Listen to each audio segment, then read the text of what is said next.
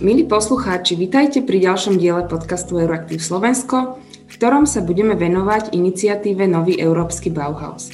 Moje meno je Irena Jenčová a dnes sa budem rozprávať s pani Máriou Beňačkovou Ryškovou, ktorá je členkou okrúhleho stola predsedničky Európskej komisie v projekte Nový Európsky Bauhaus. Pani Beňačková Ryšková je však aj spoluzakladateľka Slovenského centra dizajnu a nezávislá odborníčka v oblastiach dizajn, multimédia a kultúrne dedičstvo. Dobrý deň. Dobrý deň, ďakujem za pozvanie. Mierne popravím na začiatok, že aj som spoluzakladateľka Slovenského múzea dizajnu, ktoré je súčasťou Slovenského centra dizajnu. Centrum dizajnu pracuje už 30 rokov, práve tento rok je výročie, takže to som nestihla, ale to múzeum dizajnu som spolu založila. Mhm, ďakujem za upresnenie.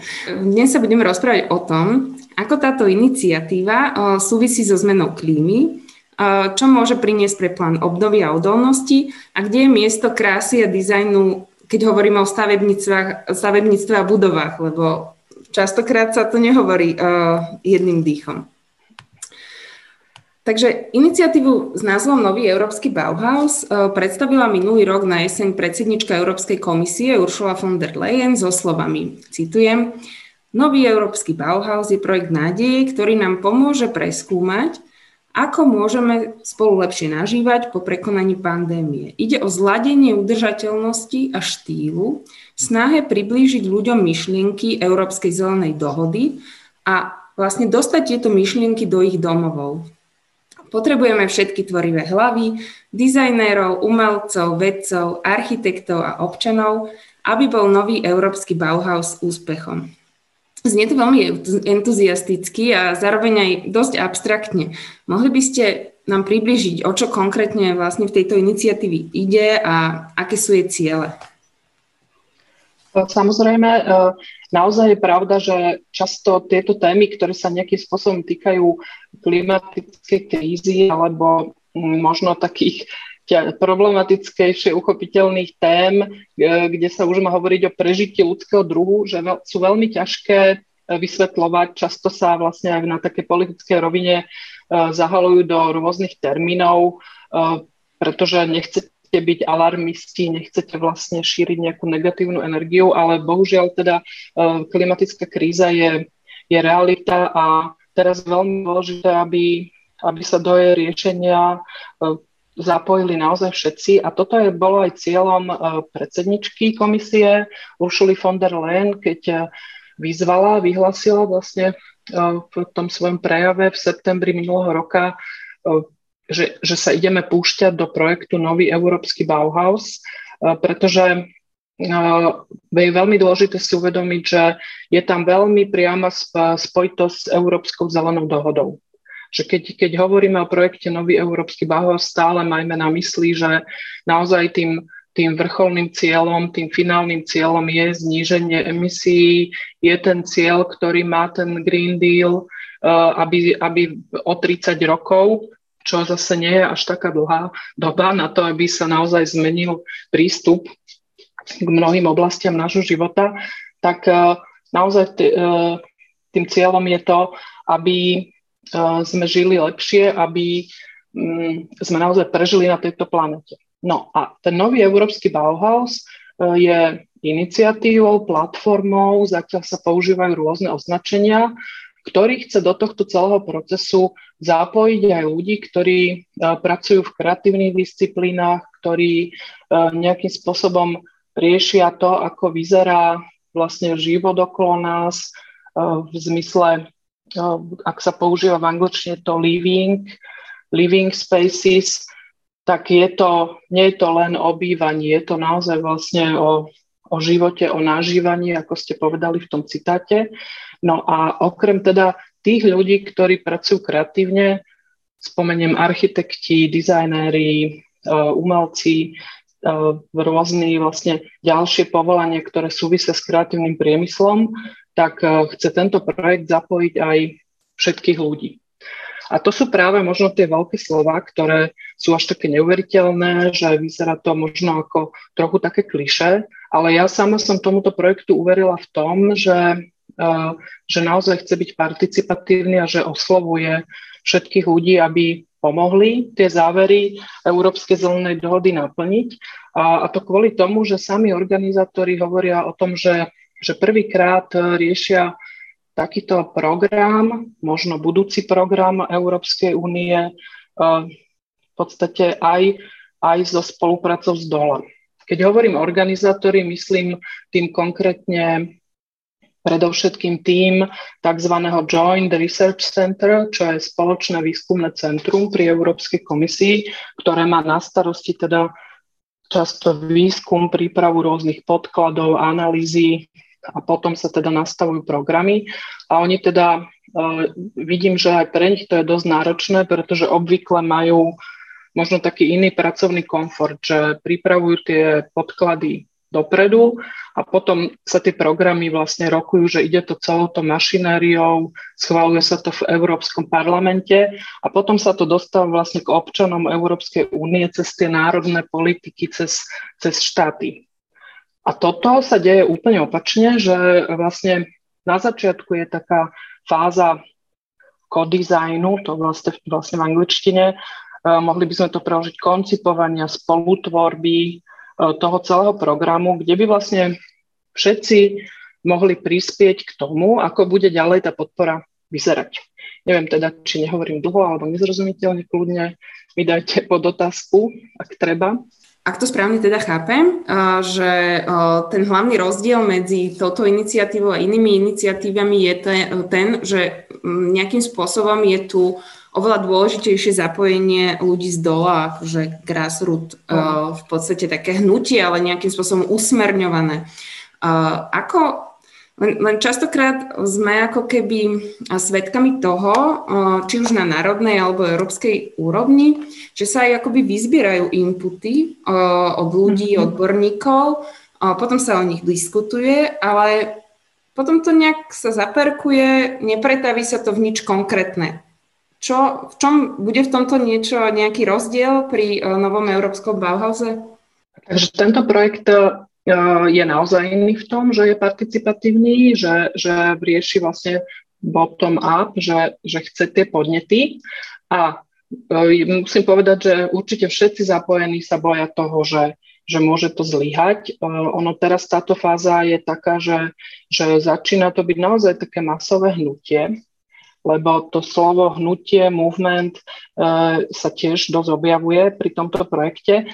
A ja si myslím, že práve to, že sa zapojí kritická masa, vlastne kritické množstvo ľudí, ktorí e, dokážu tie inputy, tie, tie vklady do toho dať, tak e, dá, dá možno aj taký materiál práve predsedničke komisie a tomu E, s tomu spoločnému výskumnému centru, aby pripravili tie podklady tak, že, že budú neprehliadnutelné. Čiže uh, ja, ja tu naozaj cítim poprvýkrát niečo také, že, že áno, naozaj sa do toho zapojme, aby sme pomohli aj tým ľuďom, ktorých sme si zvolili vlastne na tie najvyššie pozície, uh, urobiť tú správnu vec.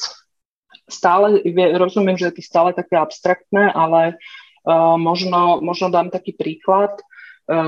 Je, súčasťou tohto zberu tých dát je, je to, že môžu e, ľudia uploadovať na stránku, e, nahodiť na stránku tohto projektu inšpiratívne projekty, príklady, e, príklady dobrej praxe, ako to volajú. A na základe týchto príkladov sa zanalizuje, že aha, tak už veľa existuje komunitných projektov, že vlastne samozprávy, občania, kreatívci sa dajú dohromady, vytvoria nejaký, nejaký komunitný priestor. Alebo existujú, ja neviem, kultúrne centra, ktoré rozmýšľajú o tom, ako byť aj ekologicky, nielen teda robiť kultúrnu produkciu, ale zároveň aj neničiť prostredie, ako byť takým pozitívnym faktorom. Čiže je veľa takýchto pozitívnych príkladov a teda organizátori nového európskeho Bauhausu sa k tomu hlásia, že, že že nie, neprišli sme prví s niečím úplne prelomovým, ale prichádzame s tým, že z hora uh, ponúkame uh, uh, vlastne taký ten zber všetkého, čo sa tu udialo, čo sa deje. Tu myslím Európsku úniu, ale aj za hranicami, pretože si samozrejme uvedomujú, že táto téma sa nedá uzavrieť do hranic kontinentu.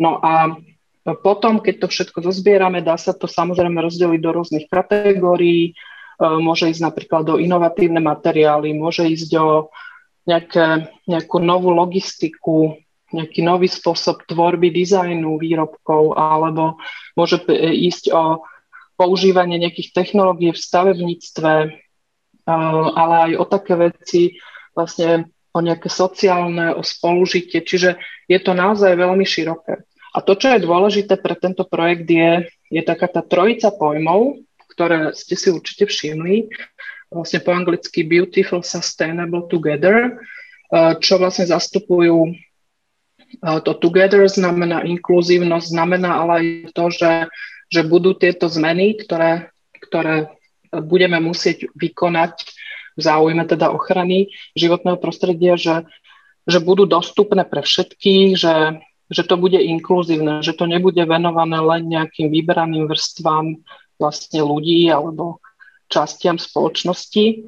Uh, sustainable, myslím si, že tá udržateľnosť je dosť taká jednoznačná, to je možno, že najjasnejší pojem. Je nám o to, aby tie technológie boli zelené, aby boli navzájom prepojené, neničili životné prostredie, uh, boli čo najšetrnejšie. Uh, a, a to teda musíme povedať, že nie len, nie len voči ako tak, životnému prostrediu, ale naozaj voči zvieratám, voči, voči ľuďom, voči celému tomu ekosystému.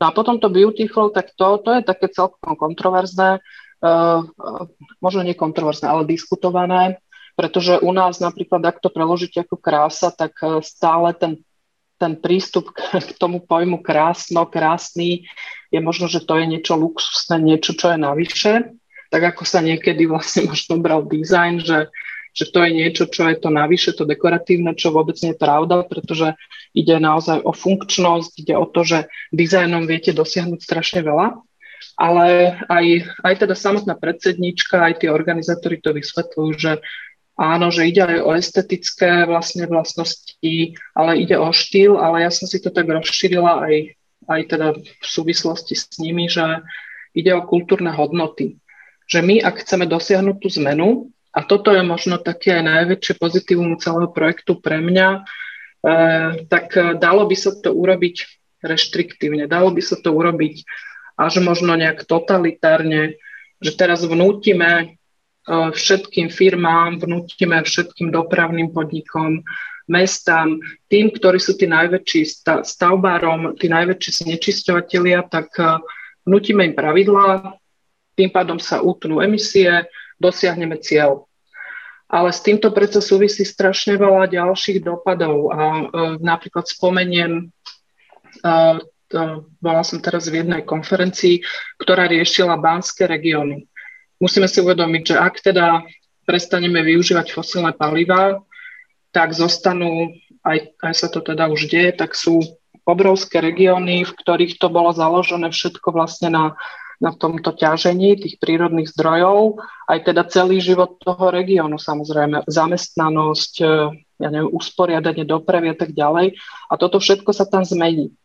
A to samozrejme ovplyvní zase ďalšie, ďalšie komplexné veci, takže treba myslieť na, túto, na tento prechod, na, na tú tranzíciu, alebo teda mm. uh, v angličtine sa to hovorí, že transit, transit regions, to je len jeden z príkladov. Ale stane sa toho veľa viacej. Ak teda uh, aj reštriktívne, čo sa bude musieť stať, samozrejme, ono, tie niektoré veci sa nedajú iba spoločenskou dohodou a nejakým našim uvedomením, musia ísť aj tými reštrikciami, tak, tak ale uh, s tými reštrikciami sa stane to, že bude treba nové povolania, bude treba školy, ktoré vlastne chystajú ľudí na tieto povolania. A to teraz hovoríme len o len o klimatickej kríze, ako keby to nebolo dosť, ale e, samozrejme s tým súvisí migrácia. Presúvajú sa vlastne skupiny ľudí, ktorých tiež treba rekvalifikovať, čiže to vzdelávanie tu bude hrať veľkú rolu. Mm-hmm. Ale to už možno hovorím príliš do šírky, ale aspoň vidieť takú komplexnosť celej tejto témy. Čiže, čiže ak chceme dosiahnuť tie závery Európskej zelenej dohody, tak ten nový Európsky Bauhaus má pomoc ako keby s takou kultúrnou kultúrnou zmenou. lebo tá, tá kultúrna zmena tu bude. My budeme musieť meniť svoje hodnoty, my budeme musieť znížiť nejaké svoje štandardy, uh, veď to všetci si uvedomujeme, že to nadužívanie všetkých materiálnych vecí, takže to už naozaj uh, aj prekročilo mieru a pandémia samozrejme nám ukázala niektoré veci, mm-hmm. že tam, tam sa veľa diskutuje o tom, že, že treba vlastne hovoriť aj o tom postpandemickom svete a a s týmto všetkým ten nový európsky Bauhaus chce rátať. Ale teda stále sme vo fáze tvorby toho, čo ten projekt bude. Je vlastne Európska komisia sa vlastne keď pripravuje nejaké politiky alebo nejaké stratégie, že nie je nutne ako legislatívne akty, tak Častokrát teda zapája verejnosť prostredníctvom verejných konzultácií, ktoré nejakým spôsobom sa potom odrazia, odrazia v tom, v tom, v tom texte buď stratégie alebo nejakého legislatívneho dokumentu. Ja sa tak chcem to trošku otočiť a spýtať sa to naopak, že kde môžu naopak ako verejné politiky pomôcť, aby sa teda tieto objektívne prínosné hodnoty, ktoré um, Bauhaus uh, reprezentuje, dá sa povedať, uh, nejakým spôsobom vlastne etablovali. Že kde, kde, kde vidíte teda úlohu vo verejných politikách v zmysle, akože, ako, ako, ako ten vlastne ten katalizátor tej celej zmeny, ale zároveň aj, že či sú nejaké zmeny nutné teraz v, v oblasti politik, aby sa to celé stalo. Tak ono v podstate celý ten, je, je to celá šírka, by som povedala, že už len keď hovoríte o inklúzii, tam máte uh, x vlastne tém, kde, ktoré, ktoré treba vlastne vybalansovať, by som povedala, že hovoríme o, o nejakom rov, rovnom prí, princípe, rovnom prístupe, čiže tu, ako ja tu naozaj vidím celú šírku, že že ak, akýkoľvek príklad by ste si zobrali, tak, eh, tak bude treba riešiť. Čiže určite aj vo sfére nejakej sociálnej, tu pôjde o zamestnanosť, určite vo sfére vzdelávania, tak eh, to už som spomínala, že to je taká dosť, dosť veľká téma, že bude treba vlastne nové profesie, nové, nové roly. Eh, veľmi dôležitá bude interdisciplinarita. Tu, tu možno, že by som možno by som spomenula túto vec, že, že dôležité bude, dôležitejšie bude možno to prepojenie tých jednotlivých politík a tých ľudí, ktorí tam pracujú alebo ktorí teda majú na to dosah, pretože samostatne sa nedosiahne nič. Akože dosiahnu sa nejaké jednotlivé výsledky, ale toto je práve taká iniciatíva, kde sa treba prepojiť, vedieť o sebe navzájom. Tu naozaj ako keby z tej trojice, tu nestačí byť kultúrny, krásny, tu nestačí byť udržateľný a nestačí byť ani uh, len uh, dos, dosiahnutelný, alebo teda, ak nechcem použiť to slovo inkluzívny, uh, aby to bolo vlastne prístupné pre všetkých. Naozaj to musí byť v kombinácii. Takže áno, a tie verejné politiky Slovenska, tak e, bolo by veľmi žiaduce, keby viacej inštitúcií sa začalo zaujímať. Ako verím tomu, že keď je ten projekt takto rozbehnutý a že ešte to nie sú konkrétne nástroje a programy podpory, tak niekedy je ťažké sa zapojiť, ale predsa aj na ministerstvách, v inštitúciách pracujú ľudia, ktorí sa venujú analýzam. Bolo by veľmi dobre, keby začali možno viacej sledovať tento projekt my teraz práve pôjdeme do prezidentského paláca eh, so združením Manifest 2020, ktoré je prvým partnerom tohto nového európskeho Bauhausu a teda sme sa spojili pri tej príležitosti, keď ma vybrali do toho okrúhleho stola predsedničky.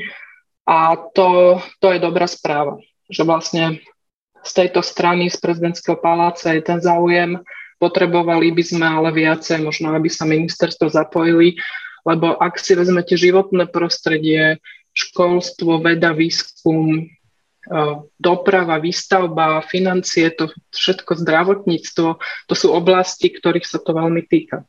Uh-huh. A ja si myslím, že teda akože určite momentálne sa dejú veci, kde vlastne nový európsky Bauhaus bude relevantný. A teraz smerujem najmä k plánu obnovy a odolnosti, ktorý má pomôcť e, Slovensku zotaviť sa z pandémie na jednej strane, na druhú stranu má mu pomôcť nasmerovať sa na teda cestu k uhlíkovej neutralite. A netreba zabudnať, prečo chceme dosiahnuť tú uhlíkovú neutralitu. Je to preto, aby vlastne nám tu globálna teplota nestúpla tak, že e, planéta už bude nežiteľná v zásade. A e, tu som sa chcela spýtať, um, plánuje sa teda, um, plánuje sa teda obnova 30 tisíc rodinných domov. Uh, vlastne tento plán na obnovu budov je takého vlajkovou loďou uh, plán, slovenského plánu obnovy. Uh, ministerstva na tom spolupracovali, um, vlastne snažia sa to čo najlepšie predávať, prezentovať a ide na jednu stranu o obnovu týchto 30 tisíc budov, na druhú stranu ide o obnovu aj nejakých pamiatkových objektov. A, a všetko smeruje, alebo ten hlavný narratív, ktorý vlastne sa k tomuto dokumentu viaže, je, že zvýšo, treba zvýšovať energetickú efektívnosť, treba zlepšovať kvalitu životného prostredia, kvalitu ovzdušia, ktorá je na Slovensku zla. A kde, kde vy vidíte akoby tú svoju niž um, v, rámci, v rámci tohto narratívu, lebo dosť sa bavíme ako o tej, o tej energetike, o, o znižovaní energetickej náročnosti, ale, ale zabúda sa ako keby na nejakú možno kvalitu. Mm, jasné, tak možno, že sme znovu aj pri tom pojme beautiful a uh, s tým, že treba si uvedomiť, že naozaj je to o kultúrnej hodnote. Uh, je mi úplne jasné, že keď som predtým povedala, že to súvisí s tou inkluzívnosťou, s tým, že uh, jednoducho povedané si ľudia môžu tieto veci dovoliť, tak uh, pre niekoho to hneď evokuje, že sú to protipóly. Že nemôžete mať nejakú estetickú budovu alebo teda prizvať si k tomu architekta, ktorý, ktorý vám poradí alebo vám priamo nastaví, ako, ako má vlastne to prostredie vyzerať že si môžete dovoliť iba to základné, ja neviem, to zateplenie alebo tie nové okná a tak ďalej. No, mm, toto je vec, ktorá, o ktorej sa bavíme aj, aj v tom združení Manifest 2020, o ktorom sa bavíme aj v okrúhlom stole a nemám na to možno jednoznačnú odpoveď. Určite mám takú tú vizionárskú, že áno, malo by to tak byť. Mali, mali by sme vlastne robiť tie veci prepojené a a keď hovoríme o energetickej hospodárnosti, tak vlastne myslíme na to, aby to bolo aj estetické. Veď videli sme tu všetci vlastne vlnu zateplovania, ktorá nedopadla z tohto práve hľadiska veľmi dobre, že, že možno je šetrná, čo sa týka emisí, ale nie je to nie je to šetrné k našim očiam a k tomu, že aby sme si budovali nejaký naozaj dobrý vzťah k prostrediu. A ešte som ale, sa ešte, uh, uh, ale smerujeme k tomu, že to ministerstvo no ráta ako keby s takými nadštandardnejšími opatreniami v oblasti ako adaptácie. Uh-huh. Že zelené uh-huh. strechy, alebo že chce to akoby podporiť, hej, že vidíme tam ako dobrú vôľu, že adaptácia, e, myslím, že sú tam zelené strechy a vodozádržné opatrenia, ako, ako, ako urobiť tie domy uh, nielen energeticky, energeticky efektívne, ale aj uh, vlastne odolnými voči klimatickej zmene, že uh, je to podľa vás dosť, alebo, alebo mne tam chýba trošku, lebo to sa tak vyťahli také dva prvky a uh, teraz sa to bude akoby, že teraz tá už tá mašinéria to teraz ako bude uplatňovať, že No, kde... No nie je to dosť, je to samozrejme, že je to, je, malo by tam byť toho oveľa viacej, ale tak e, ja to zase chápem tak, že plán obnovy nie je jediným tým nástrojom, ktorý, akože teraz je to jedna, sa k tomu vlastne upíname, pretože je to konkrétne, je to na úplne uh, najbližšie obdobie. Ale zase uh, práve keď bude vlastne sa konať aj také prerokovanie tých zdrojov na nový európsky Bauhaus, tam sa predsa bude rátať s oveľa ďalšími fondami. Ja chápem to, že keď už sa raz niečo urobí, tak zase by bolo nehospodárne to prerábať.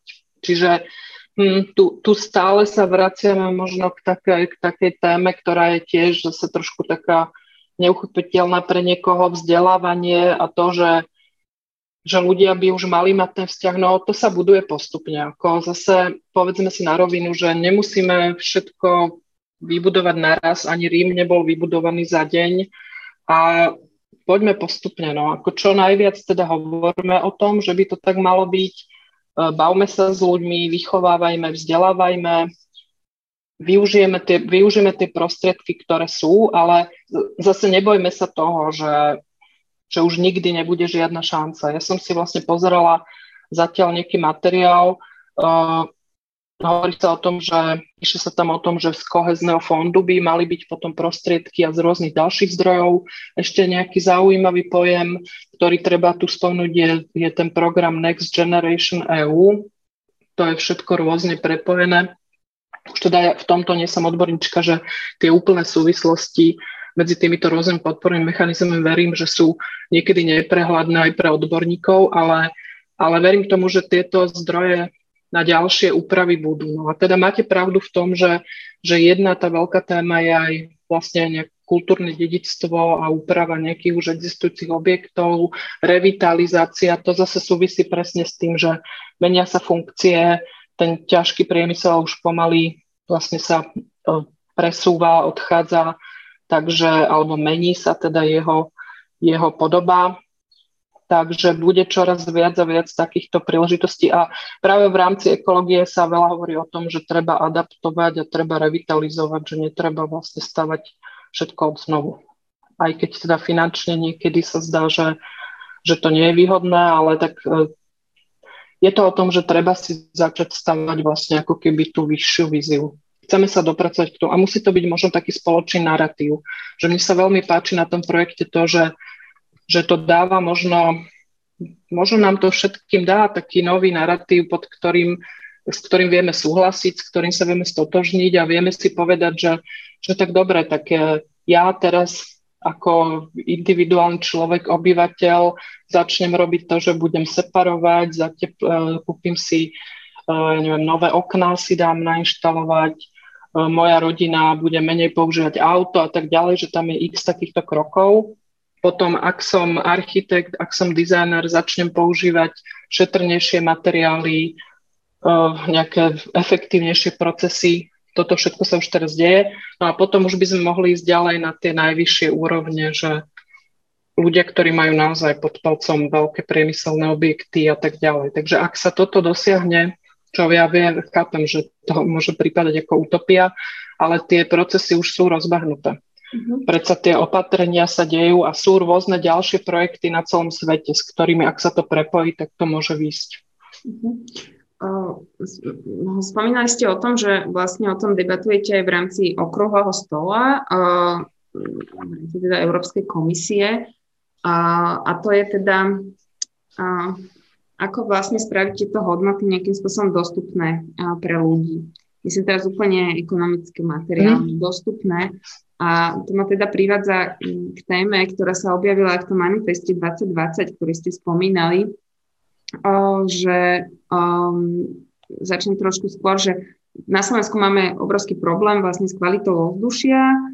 Je to z dôvodu, to, je to dvo, z časti dôsledkom, okrem veľkých znečisťovateľov, nám tu znečistujú vlastne domáce kúreniska, lebo o, ľudia na o, zastaralých zariadeniach kúria biomasou, uhlím, teda drevom a uhlím, a teda nie je to preto, že by oni chceli alebo chceli znečisťovať, alebo naviac nemajú. Je to jediný dostupný spôsob, ako si zabezpečiť teplo. No a v tom uh, manifeste 2020 som videla teda, že uh, hej, aj ste hovorili o dôraze na inkluzívnosť a v tom manifeste 2020 sa spomínala energetická chudoba, uh, čo, čo sa často, že uh, snúbi s takými ako jednoduchšími riešeniami, že my povieme, teraz potrebujeme zmeniť toto uhlie, uh, aby tí ľudia prestali kúriť uhlím, tak im zafinancujeme, dajme tomu, plyn.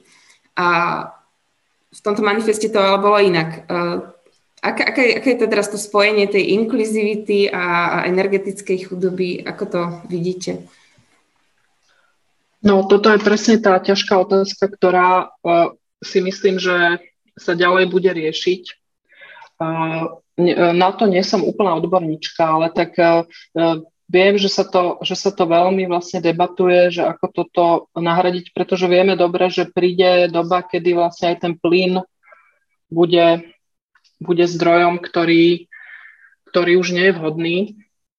A ja si myslím, že tu naozaj musí nastúpiť aj vlastne veda, inovácie a, a pracovať veľmi intenzívne na tom, na, na nejakých ďalších alternatívnych zdrojoch, lebo tak znovu všetci vieme, že, že ani solárne alebo fotovoltaické riešenia že nie sú najlacnejšie.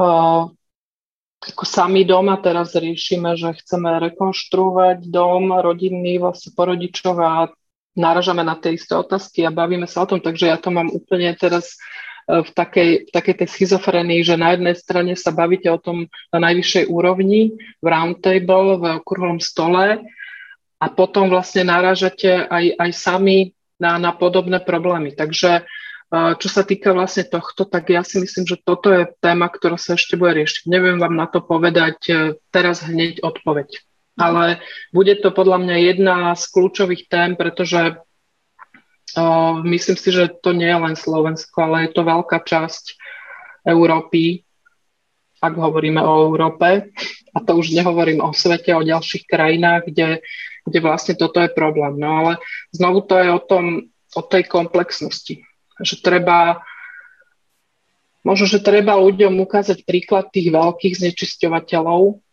aby, to, aby tam nebol ten argument, že prečo by som ja doma mal riešiť, keď mám akože malé emisie, keď vidím, že tu sú obrovské, obrovské znečisťovateľe, ktorí nerobia nič. Mm-hmm. Ale to konkrétne riešenie technologické, tak to si myslím, že sa bude stále vyvíjať. Mm-hmm. A možno na záver... Možno prímorské krajiny, možno, prepačte, prímorské krajiny to možno budú riešiť nejakými takýmito zdrojmi, my teda viacej, možno tú solárnu energiu budeme využívať. Ja, ja viem, je tam veľa možno, ale zase verím tomu, že, že sú aj kreatívci, inovátori, ktorí, ktorí s týmito vecami pracujú. Uh-huh. Uh, možno na záver by som chcela dať takú provokatívnejšiu otázku. Uh, teda ste to zmienili aj teraz v posledných betách, že vlastne to prebratie nejaké tak akoby zodpovednosti zo strany ľudí a um, teraz prebehla médiami správa, to hnutie je, viem o tom, že to je v Nemecku, možno aj v iných krajinách, ale hovorí sa o vlastne zmenšovaní obývanej plochy, napríklad v rodinných domoch, že to by mohlo byť riešenie, že proste budeme mať menšie domy, ktoré budú oveľa jednoduchšie vlastne urobiť nejako energeticky efektívne a budeme potrebovať menej stavebného materiálu a tým znižíme aj teda produkciu skleníkových plynov. To však naraža na také ako úplne takéto ľudské niečo, že ja mám nárok na ten svoj dom a, a ja chcem, aby bol veľký a keď už mám dom, aby bol veľký a teda verím tomu, že to je veľmi ako politicky akože e, ťažko priechodné, že čo si o tom myslíte napríklad o takomto riešení?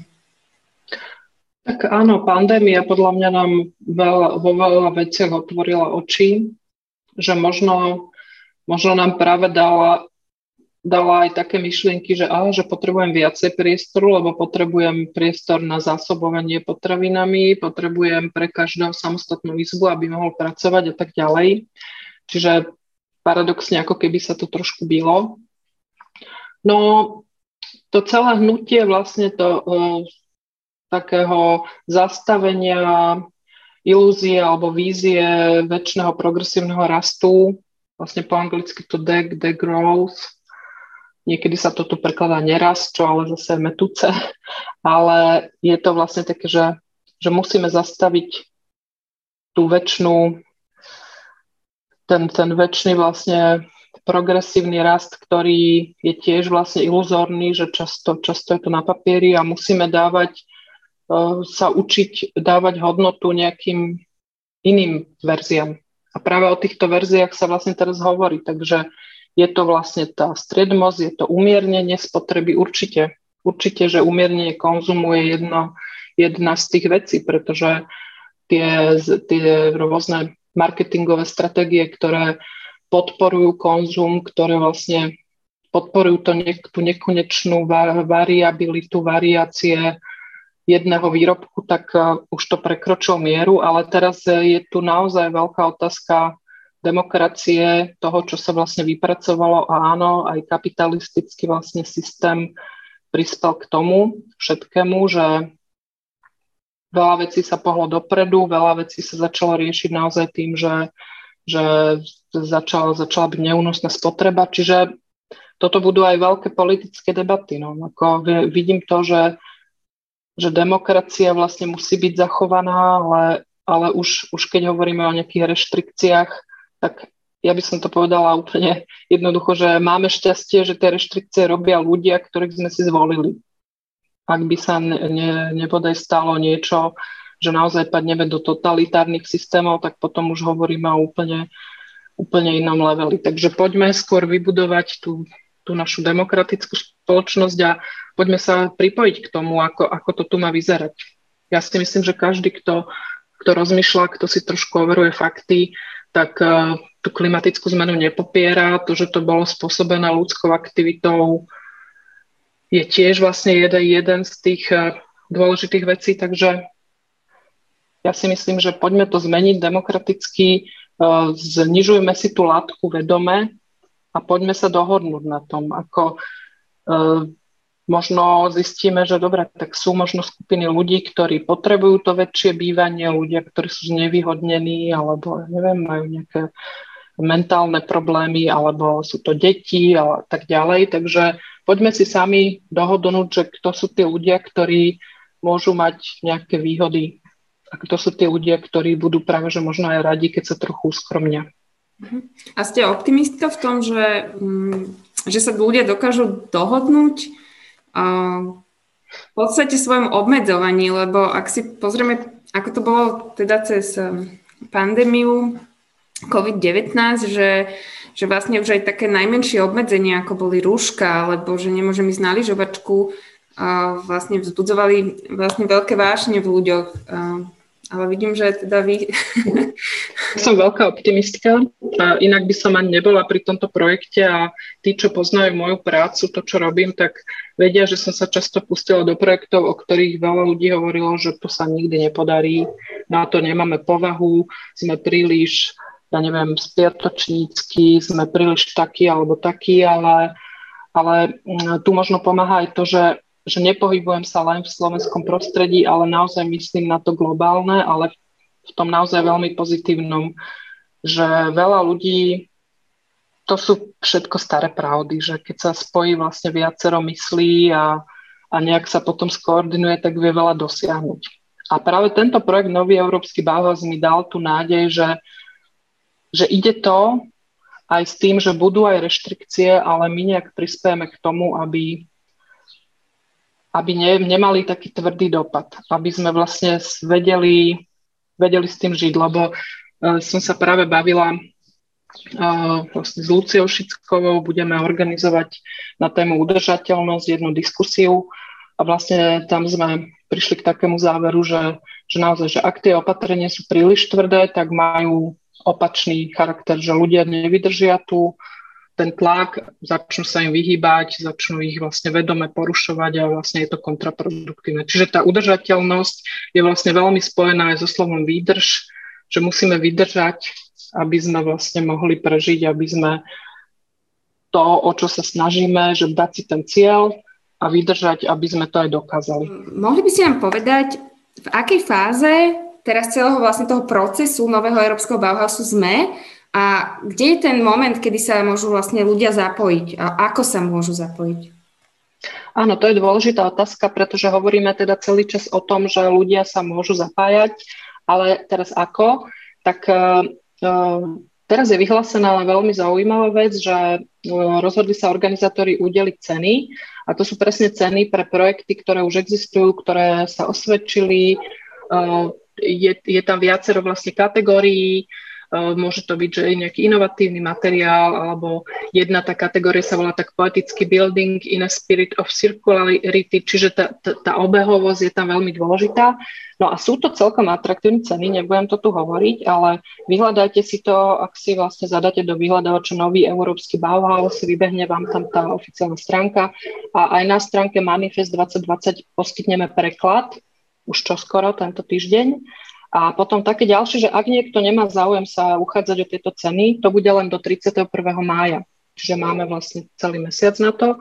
Ak niekto nemá záujem o tie ceny, ale chce uh, poslať svoje nejaké riešenie inovatívne, ale aj definíciu problému, s ktorým sa stretáva, a to naozaj môžu byť všetci, že to nemusia byť vlastne tí odborníci, čo s tým robia, tak do konca júna môžu takisto na tej stránke dávať tzv. inšpiratívne príklady a príklady dobrej praxe.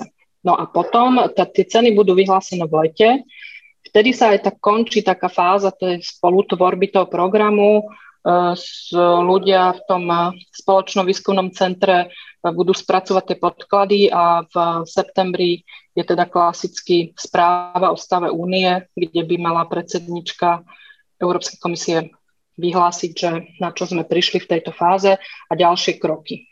Takže potom vlastne sme všetci zvedaví, že ako to ďalej bude prechádzať Európskym parlamentom a tak ďalej. Ale ja keď vidím ten úspech a tú masovosť, ako sa ľudia do toho zapájajú, tak verím tomu, že to prejde a že tento program bude ďalej žiť. Tak s takýmto super optimistickým záverom uh, končíme náš rozhovor. Ďakujem veľmi pekne. A dnes sme sa o iniciatíve Nový Európsky Bauhaus rozprávali s členkou okruhového stola predsedničky Európskej komisie pre iniciatívu Nový Európsky Bauhaus pani Máriou Beňačkovou Bríškovou. Ďakujem veľmi pekne. Ja ďakujem. Za, pono- za pozornosť ďakuje teda portál Euraktiv, konkrétne Štefan Bako a Irena Jenčová, ktorí dnešný podcast pripravili. Do počutia na budúce.